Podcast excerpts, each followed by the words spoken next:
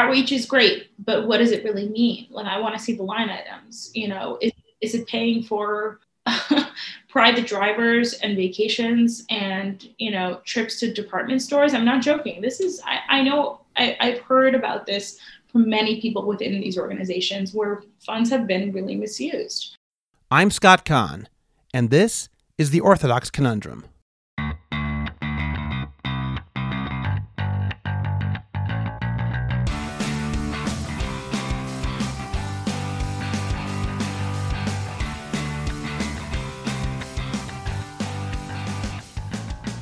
This is the Orthodox Conundrum on JewishCoffeehouse.com. I'm Scott Kahn. I can actually locate the moment in time when I lost my naivete regarding honesty in charitable giving. It was a long time ago. It was before I was married. And a guy wearing a kippah came up to me in central Jerusalem, showed me his Teudat Zehut, his identity card, and told me that he was stranded, ran out of gas, and needed to get back to Petach Tikva in time for Shabbos. So I asked him how much he needed. He told me, and I gave it to him. I know you're rightly thinking, okay, you're really stupid, and that's true. But I was younger and more innocent and way more naive. A little later that day, I was walking somewhere else in Yerushalayim, and I saw the same guy, and it looked as though he'd just finished talking to another religious Jew about my age. I ran up to the second guy and asked what the person I'd given money to had said to him, and he answered, they said he needed money, he was stranded, and he had to get to Petach Tikva before Shabbat. So I said, He's a liar. He said the same thing to me, and I already gave him the money. Let's go find him. But by then, he had blended into the large Friday crowd and was nowhere to be seen. So that was the day I lost my innocence about tzedakah. But the story has a coda. Maybe about two years later, I was in central Jerusalem on a Friday, and a guy approached me with a story about being stranded without enough gas and how he needed to get back to Petach Tikva before Shabbos. I hadn't remembered what the first guy looked like, but now it all came back, and I recognized him as though he had talked to me the day before. I was so startled I hardly knew what to say. I kind of told him off sarcastically, saying something like, Oh, you look familiar. You once said the same thing to me. And he started yelling that I needed to get my eyes checked, and he took off. And I was a little irritated at myself. I wished that I had said something more meaningful because I'm sure that I have been scammed many times. But in my own mind, this guy was the liar who had officially destroyed some of my innocence. Unfortunately, I hadn't thought about what to say, and I missed the opportunity. But the story has yet another coda. Some months later, I was in central Jerusalem on a Friday, and a guy approached me with a story about being stranded without enough gas and how he needed to get back to Petah Tikva before Shabbat.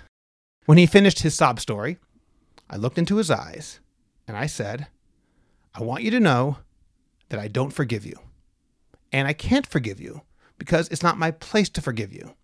You are the person who taught me that you can't trust people who ask for tzedakah. I'm sure that since then, there have been plenty of people who asked me for money. They were genuine, but I turned them down because you made me lose faith in people all those people who do need money and didn't get it, that's on your shoulders. I don't pretend to believe that this had an effect on him. I'm sure many of you can probably think of a better way for me to have responded. But that was my introduction to falsehood in the world of Jewish charities. And what was true for one individual liar in my case is actually true of some real organizations and campaigns that you or I may have been giving to all of these years. The sad thing is that while the guy I talked to isn't typical, he may not be such an outlier either. Avital Chizhik-Goldschmidt highlighted this issue in a Twitter thread a couple of months ago, and I was honored to be able to discuss this issue with her further in the following interview. We also talked about her dual role as a journalist and a Rebbetzin, the conflicts that are engendered by that dual role, the fine line between journalism and activism, and more. First, please subscribe to the Orthodox Conundrum on Apple Podcasts, Google Podcasts, Spotify, Stitcher, or anywhere else you get your podcasts. Please like the Orthodox Conundrum page on Facebook and join and participate in the Orthodox Conundrum discussion group on Facebook. We have some fantastic discussions there, so check it out today. I'd also like to ask you to become a Jewish Coffeehouse patron on Patreon. Just click on the link in the description of this podcast, and you can get bonus episodes, JCH merch, and more. You'll get special episodes on all sorts of topics that are only available to subscribers, and you'll be helping Jewish Coffee House spread our message of a welcoming, intellectually engaged, and honest orthodoxy. It's just a few dollars a month, and you can cancel at any time. We're looking forward to your joining the Jewish Coffee House team. Finally, do you have a message that needs to get out? Do you want to reach hundreds or even thousands of listeners? The best way is by producing a podcast, and Jewish Coffee House can make it happen. I have experience producing hundreds of podcasts, both for myself and for clients. Whether you want to learn everything you need in one day, or record and relax and let us do the heavy lifting, JCH Productions will work with you to make it happen and make it even better than you imagined. Let us help you today. Write to me at scott at jewishcoffeehouse.com or go to jchpodcast.com, that's jchpodcast.com, to learn more and to sign up for a free consultation. Make your voice heard, promote your cause, sell your product, and engage your audience today. Avital Chizhik-Goldschmidt is a writer living in New York City. Her work has appeared in The Atlantic, The New York Times, Foreign Policy, Vox Vogue, Salon, Glamour, and Business Insider, among others. Previously, she was the life editor at The Forward and a reporter for Haaretz. Avital Chizhik-Goldschmidt, thank you so much for joining me today on the Orthodox Conundrum podcast. It's my pleasure. Thanks for having me, Scott. You were on the podcast, Avital, a couple of years ago to speak about racism in the Orthodox community. And today I want to talk about something else that you've reported. It's not even your own reporting, it's something that you translated and tweeted back in October about transparency in religious charities, or perhaps I should say the lack thereof. We'll get there shortly, but first I wanted to ask you a couple of questions in general about your dual roles as a Rebbetzin and as a reporter whose reporting sometimes borders on the edge of activism, forcing community members to confront issues they otherwise might want to ignore. So, first, let me ask you has this been a problem for you, being both a community leader and at the same time a reporter, perhaps telling the community things they don't want to know? Uh, definitely. definitely, there's been plenty of conflicts. Um, from the very beginning, I would say, since I quote unquote got to this job, which happened by way of marriage and nothing else. Wait, which one? You're talking about Rebbetzin? Rebbetzin, the Rebbetzin job. Yeah, that's really what complicated it, right? This role within the community where you're, um, where you're serving the community, where discretion is actually one of the most important, I think, qualities uh, mm-hmm. for a role like this. Um, and at the same time, you know, I think number one, there's like this very like the quotidian issues. Like, do I write about something that has a potential, you know, whiff of a conflict of interest? Uh, for example, I once made the mistake of writing a satirical, critical piece about an organization uh, that I, you know, I was assigned to write about. It was way back when I was writing for Haaretz. And uh, the next day we got a phone call. Turns out the president of that organization was a member of our synagogue. And I had no idea. Things like that happened, you know, on a day to day basis. I would say, you know, questions like that arose. But then there's this sort of larger issue, which is like you're in this position that allows you also to see a lot. And I mean, you know, there's a front row seat in the actual sanctuary, but there's also this behind closed doors perspective that you get on the way that the rabbinate works, on the way that community organizations work, mm-hmm. um, on issues that you know people really come to you with, and sometimes they are, I think, systemic issues. Sometimes they are things that are you know pretty troubling and need to be reported so there's this constant question of like not that i would ever god forbid violate clergy confidentiality but but there is this constant question of how can I navigate those boundaries? How do I figure out what I can say and what I can't? Um, how do I, but I also, how do I use this position for of potential influence for the better? Right. I, I think it, it would be wrong of me. It would be, it would be really just like unethical of me not to use this position uh, to to talk about certain issues that I see because of it. Well, how do you balance that? If somebody comes and tells you something in confidence, obviously you're not going to betray the confidence of that person. At the same time, it might alert you to an issue that's going on. You might then speak about it in general terms or even report about it in general terms, obviously keeping the confidence of that person, and that person still may feel betrayed.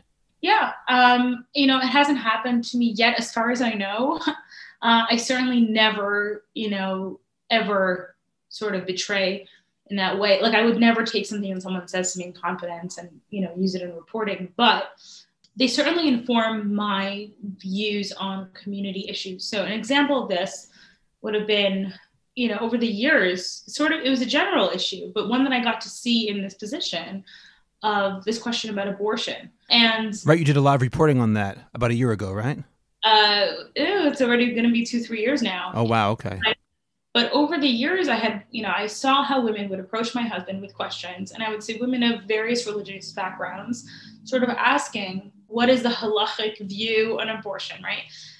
And seeing those conversations again from within the rabbi study made me have a very different perspective on the way that it's discussed i think in the public forum uh, and the way that it's often made into a very black and white issue and right nuance is not is not usually associated with that discussion certainly not and certainly not within the frum community so in the orthodox you know political football game there would be a lot of black and white about this and then like from the halachic standpoint from the rabbinic pastoral standpoint um, and I and I say this not as just as someone who watched these conversations unfold, but also, you know, was there for conversations with poskim discussing various cases. Like you saw, I saw so much, I think, compassion uh, mm. and complexity, right, and certainly nuance. So, so that was something that really spurred me. And um, in 20, I think it was 2018, that I had that big piece about abortion in the forward about abortion in the frum community, uh, where I collected testimonies of women who have made the decision for one reason or another. And as part of that discussion, I, I spoke to them a lot about the experience of talking to a rabbi about that decision. So that was something that was deeply informed by this position as quote unquote Rebbetzin. Uh, mm. And I think there are many others. You know, sometimes I've written about just very bluntly about the role of the Rebbetzin in this question. Like, you know, it's an unpaid position um, maybe Chabad is doing something right. Perhaps an undesired position in some people's minds.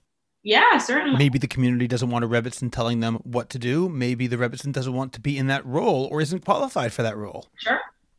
Absolutely.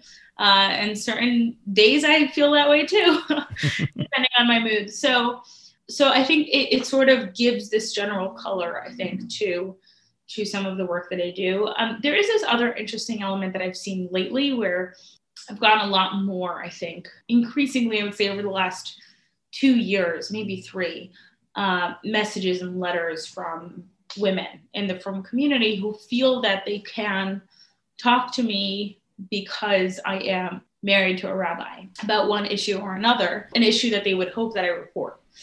So I find that interesting and funny because I think I walked into this dual role thinking this is going to be really complicated and like a massive conflict but i do find that as i hopefully mature that the two are actually much more harmonious than i expected you know it's interesting when you talk about that harmony i'm thinking back to what you mentioned a few minutes ago about the president of the organization that you would criticize and reported on sitting in your shul yeah. And that's such a difficult situation to be in, probably not just for a but for any rabbi.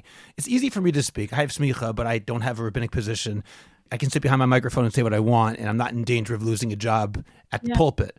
But it's hard because a rabbi's job and a Rebbetzin's job by extension is to tell people things they don't necessarily want to hear. And at the same time, those are the same people who are paying your salary. It's just right. got to be so difficult.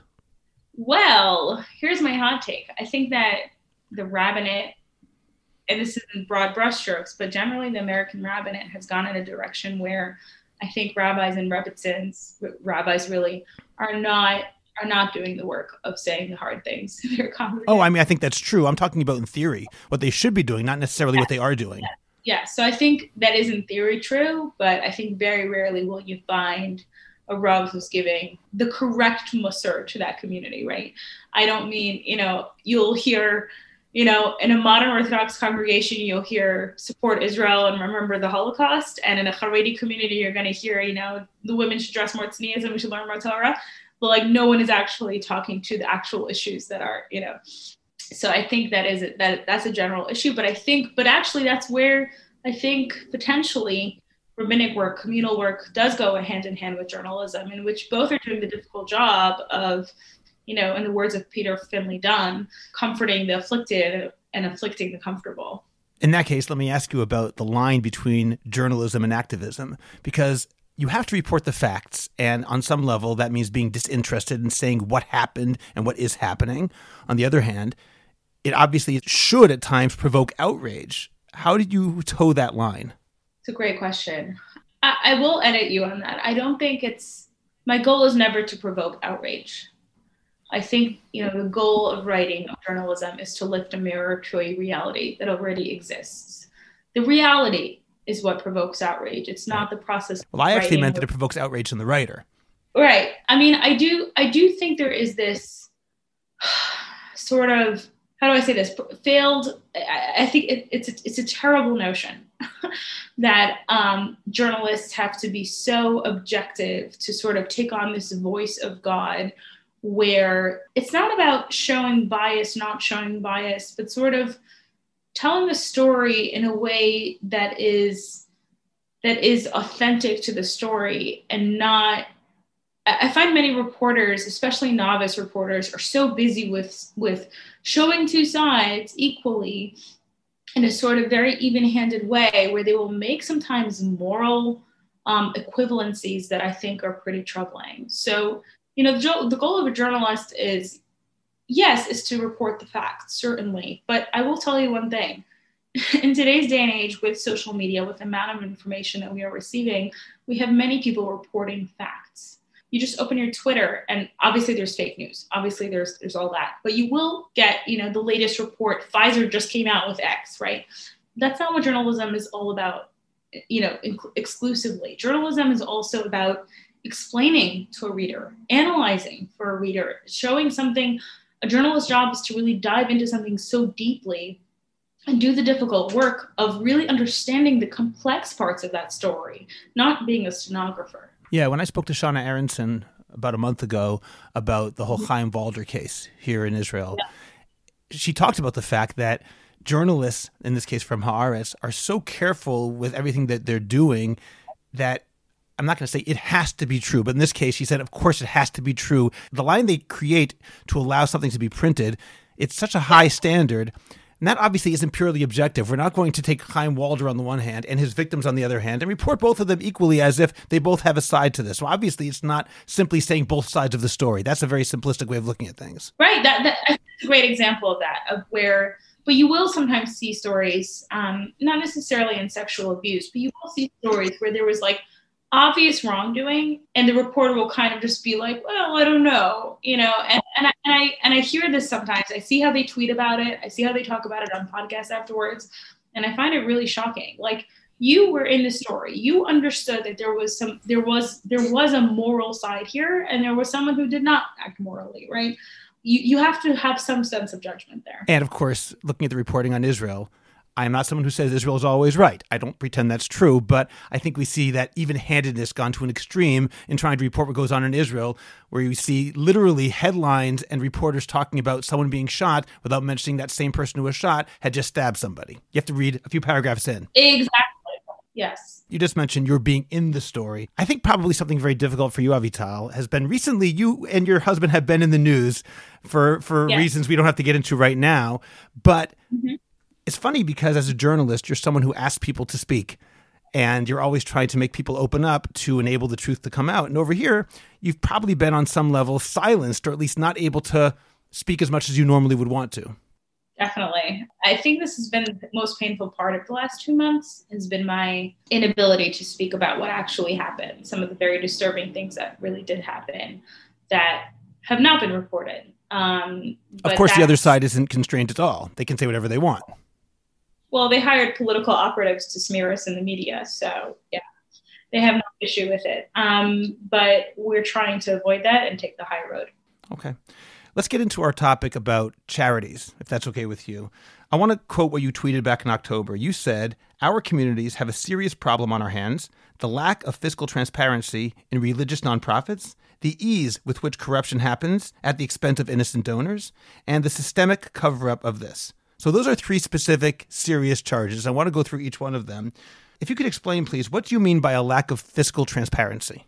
Okay, essentially, these organizations um, promise to deliver funds raised for one specific goal, but donors don't see the actual reports. And generally, it's questionable where these things go. And sometimes, in this specific case, we know exactly where it ended up going thanks to reporting, and it was certainly not to the desired goal um, for donors. I tweeted this as part of a larger thread about a very shocking report produced by The Marker in Israel by a reporter named Guy Megiddo. The report documented how uh, Haredi online fundraisers for various tragedies and medical procedures, you see them all the time, mm-hmm. right? We do. Abed needs a kidney transplant, orphan bride wedding is tonight. We're bombarded by this. Uh, and we are because charity is sewn so deeply into our ethic as Torah Jews. So there's there is a good reason for why we are sort of why people I think open their hearts and their wallets. Uh, you you see, you, I mean, we all know we ourselves are donors to many of these causes. When someone sends you a link, you you donate. So it's part of this sort of culture.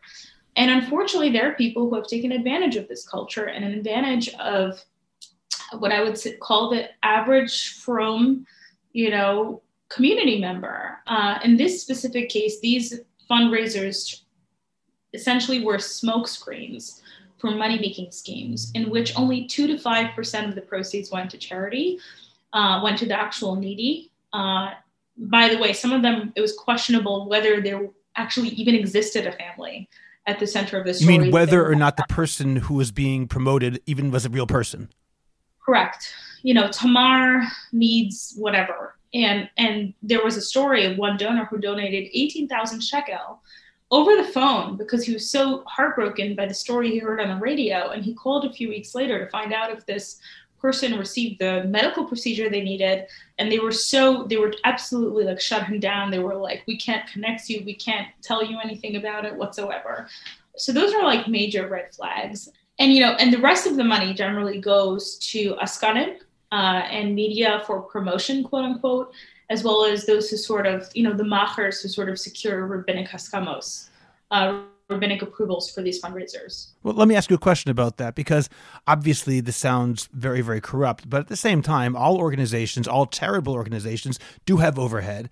And yeah. sometimes isn't, isn't it just a question of, okay, this organization is a good organization. They happen to have a lot of overhead, but it, people aren't being overpaid. No one's stealing money. It's just there are a lot of employees who need to be paid in order to raise the money to get it to that person who actually needs it. So is that so bad? It's a great question. Uh, I think the question of large overhead is a separate conversation. Uh, large overhead can be unethical, and we can talk about that too. But the bottom line here is not about, you know, how the money is used. It's really about transparency, right? I want to know when I see that fundraiser, there should be a banner at the top saying, by the way, 95% of these proceeds are not going to actually go to this family. Mm-hmm. And I should make, be able to make the decision about whether to donate or not for that reason. Then let's move on to what you said when you described the ease of corruption. Why is it so easy for these organizations to fool the public? Yeah, there are many easy ways to get away with fraud, unfortunately. Uh, that is something that I've learned over the last year or so looking into these stories. There are people who have literally devoted their lives and careers to figuring out how to game the system of nonprofits and how to prey on naive donors uh, in order to funnel money through those nonprofits. What are some of the methods that they use? Meaning, is it something which the attorney general could stop? Is it something which is technically legal but just unethical? Or are these actual illegalities? Is it a matter of fooling the public but not the police? What's really going on? Realizing, of course, that every case is different. Right. Every case is different. And I think there's also there there are differences between the United States and Israel, uh, where the laws are different, where reporting is different from nonprofits. Um, it's pretty basic. Uh, people collect money, and the first question is: Is there is transpa- Is there transparency? Is there even an attempt at showing some sort of a financial report to donors?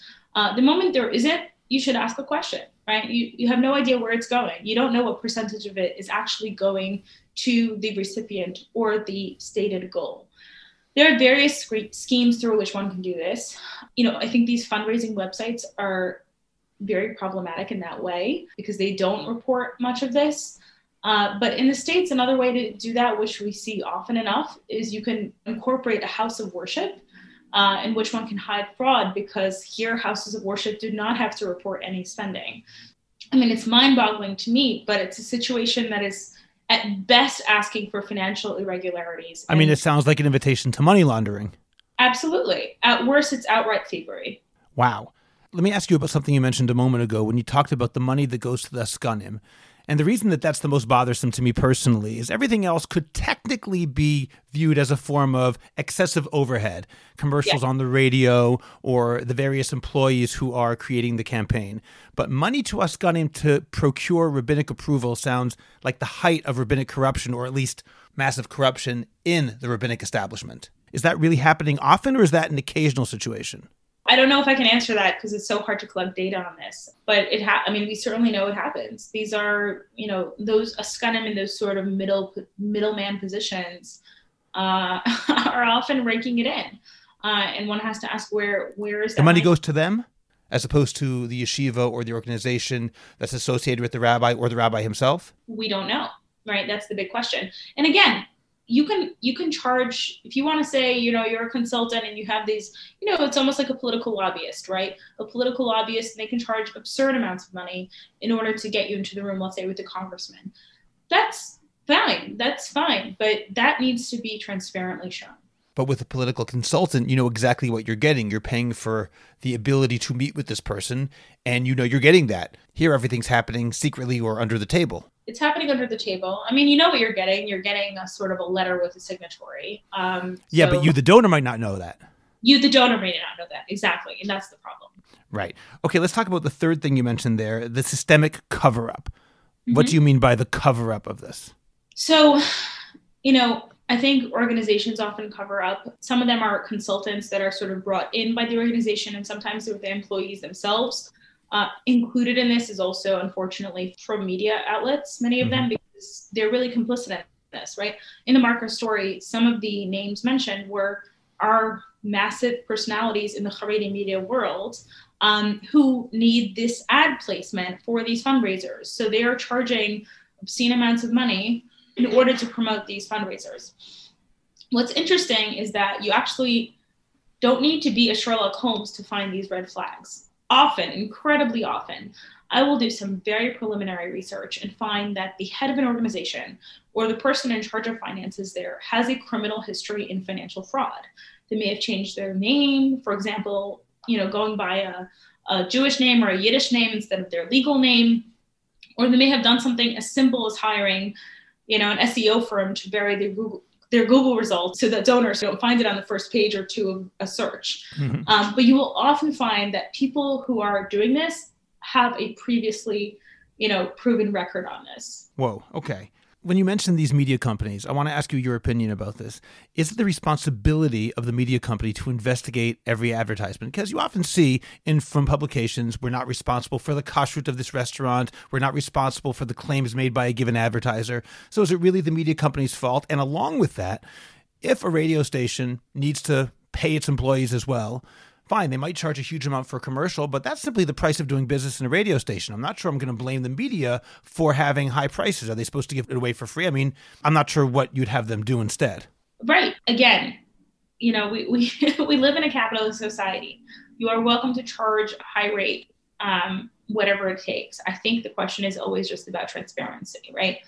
I know that 20% of the proceeds of this are going to a columnist or a radio show host or simply advertising in its publication, I will make an educated decision about whether I want to donate there. And there will be people who will say, I'm still going to donate because those adver- those ads are essential in raising those that money. Um, I understand that. I mean, I know social media influencers, which is really a lot of where I think increasingly this advertising is going to go in the frum community.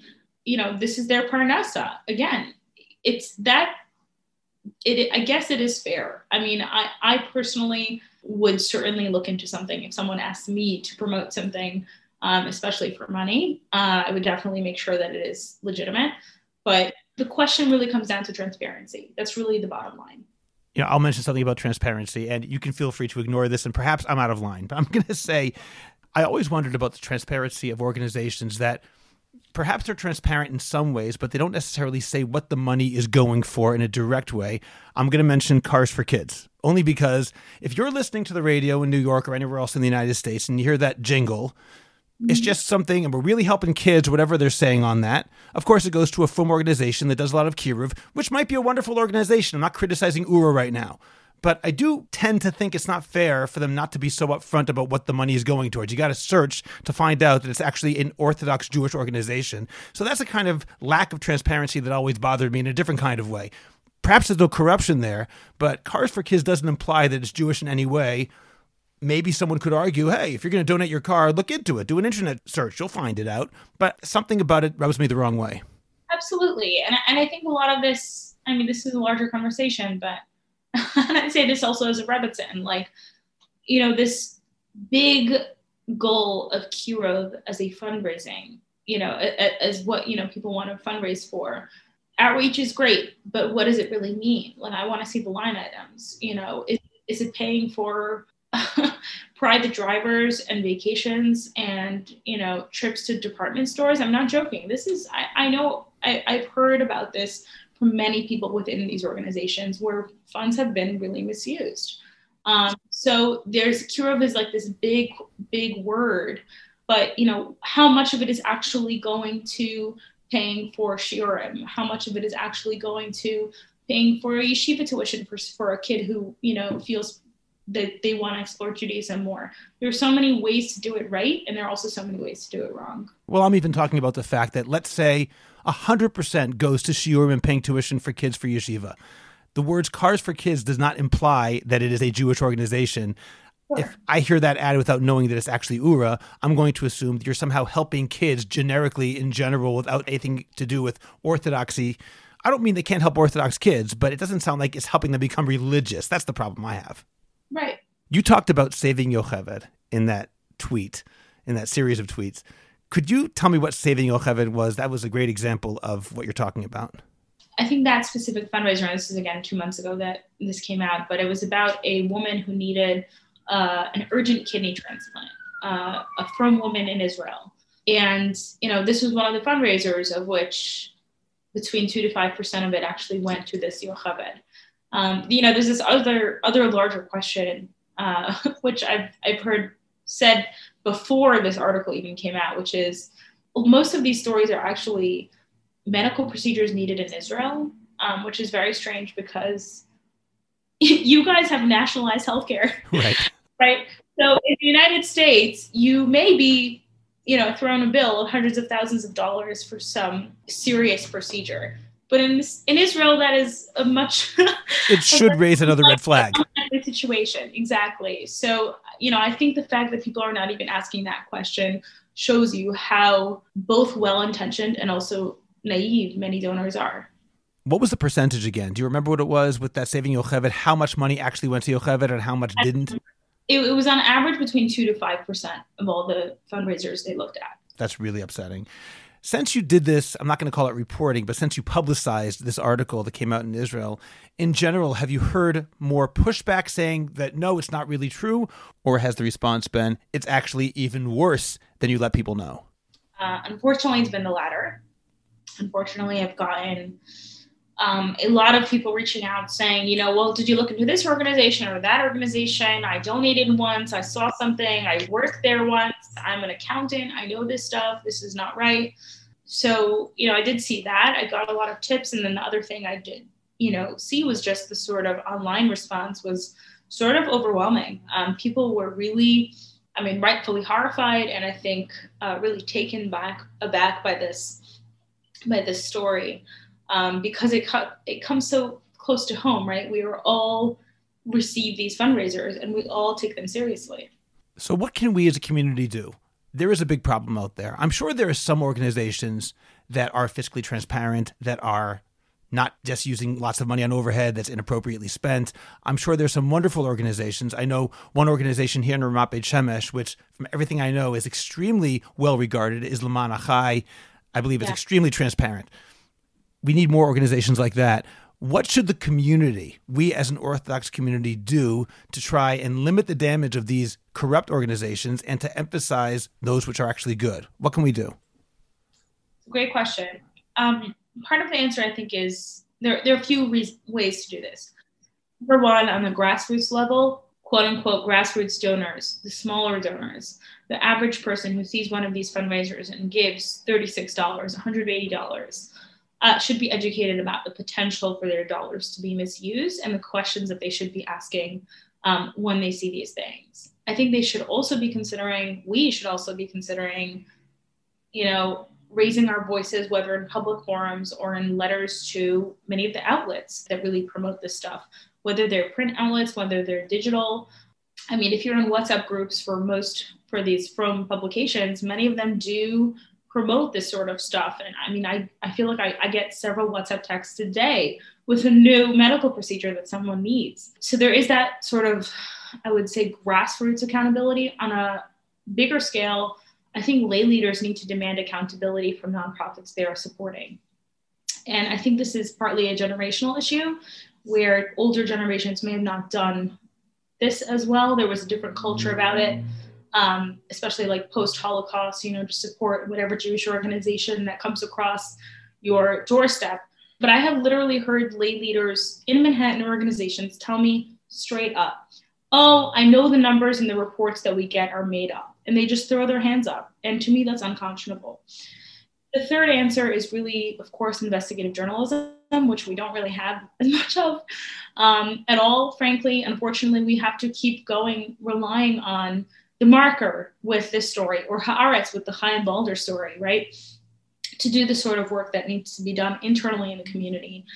Accountability is the only way to affect change. It can never come from inside an organization, especially if the embedded culture is is deeply corrupt. Part of that corruption, I'm just thinking now, I'm almost going back to something we talked about before, but what really is so upsetting about it, and well, there are a lot of things that are upsetting about it, but one of the things that makes it so difficult to combat is that whole role of the Askanim in getting rabbinic approval and then in turn the promises that you see being made on behalf of those same rabbanim about all the good things that will happen should you give to this corrupt charity. It becomes a cycle. We see these ads where a gadol it's, bato- it's a business. You know, a gadol batorah will say, you know, if you want a Yeshua, give to this thing. And then if Avital or Scott or anybody else would go and say this is mm-hmm. corrupt, you're not saying that the organization's corrupt. You're saying that the rabbi who probably has nothing to do with it, but was his signature was procured, he's corrupt. And then you fall into all yeah. sorts of political problems. Correct. And I don't mind political problems, but people won't even listen to you. I, I think in terms of strategy and in terms of optics, it may, you know, going after the rabbis is probably not going to be the most successful way to, to deal with this. Um, just exactly for the reasons you said. Um, I think oftentimes, unfortunately, the most the most shady business in this stuff happens in the shadows by no names, you know, by people you've never heard of. Um, you have to do some, you know, some real internet sleuthing, which is totally doable, by the way. Um, but you could, you, you know, they're they're rarely done by people. I would say at the forefront of this, and and that's really, I think, where more light is needed. I want to ask you a question, sort of in your dual role as a Rebbetzin and as a journalist now because this is something which I have a hard time with. I know there's lots of corruption, and people, frankly, knock on my door all the time.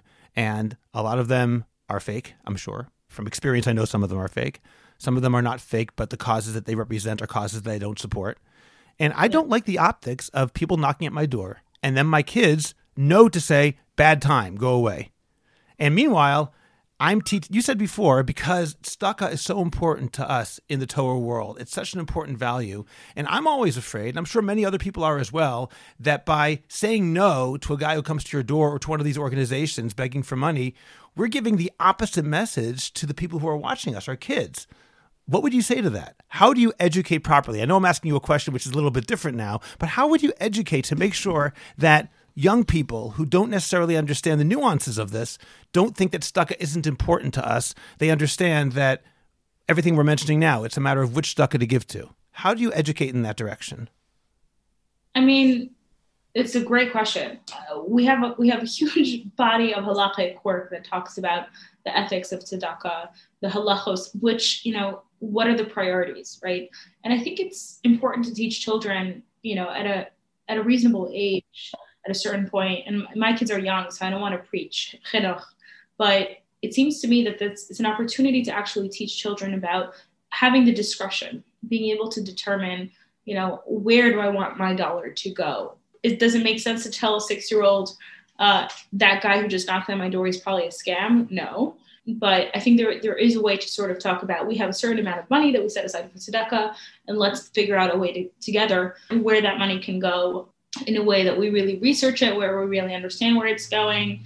Personally, my husband and I have chosen that you know we we know a few families that we directly know of that we know need help, and that is where our tzedakah goes. And Bezrat Hashem, you know, as my children get older, I hope to be able to introduce my children to these families so that they know who these people are, so that they see, you know, exactly how we make those decisions. The the people who knock on doors, I don't think that's the biggest problem. I think because the scale is much smaller, right?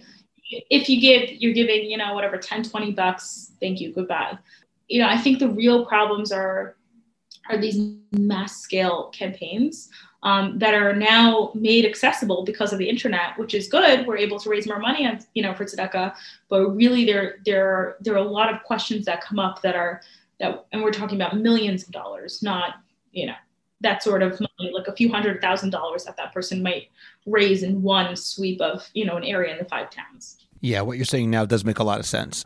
Personally, what I do with my own kids is I try to remind them, and they always say, Yes, we know, we know, but I constantly remind them when I say no to somebody, I say, You understand that we actually have a regular Hora'at Keva, which means a regular amount that we give every month to organizations that we know are good organizations. So, but I don't know if there's any really good answer. Well, Avital, I really appreciate your time, especially with everything that you're going through right now. Coming on the podcast means a lot to me, and the information you provided today is very, very important. So, Avital Chizhik-Goldschmidt, thank you again for joining me on the podcast. Thank you so much for having me. This was a real pleasure. Subscribe to the Orthodox Conundrum on Apple Podcasts, Google Podcasts, Spotify, Stitcher, or anywhere else you get your podcasts. Please visit jewishcoffeehouse.com for other episodes of the Orthodox Conundrum, as well as many other great podcasts, including Intimate Judaism, The Maimonides Minute, Chochmat Nashim, The Franciska Show, and Let My People Eat. I'd appreciate it if you go to Apple Podcasts and rate and review the Orthodox Conundrum. It takes literally two minutes. It's just giving a certain number of stars and writing one or two sentences. Please like the Orthodox Conundrum podcast on Facebook and join our growing Facebook group, the Orthodox Conundrum Discussion Group, where you can feel free to discuss issues in Orthodoxy in an honest and friendly environment. I hope you'll become a Jewish Coffeehouse patron on Patreon. Just click on the link in the description of this podcast, and you can get bonus episodes, Jewish Coffeehouse merch, and more. You'll get special episodes on all sorts of topics that are only available to subscribers. And you'll be helping Jewish Coffeehouse spread our message of a welcoming, intellectually engaged, and honest orthodoxy. Just join Patreon. It's only a couple of dollars a month, and you can stop anytime, so join today. Finally, do you have a message that needs to get out? Do you want to promote your business, your organization, or your cause? The best way is by producing a podcast, and Jewish Coffee House can make it happen. I have experience producing hundreds of podcasts, both for myself and for satisfied clients. Whether you want to learn everything you need in one day, or relax and record and let me do the heavy lifting, Jewish Coffeehouse Productions will work with you to make it happen and make it even better than you imagined. Let me help you today. Write to me at scott at jewishcoffeehouse.com or go to jewishcoffeehouse.com, click on productions, and sign up for a free consultation. Make your voice heard, promote your cause, sell your product, and engage an audience now. I'm Scott Kahn. This has been the Orthodox Conundrum on jewishcoffeehouse.com.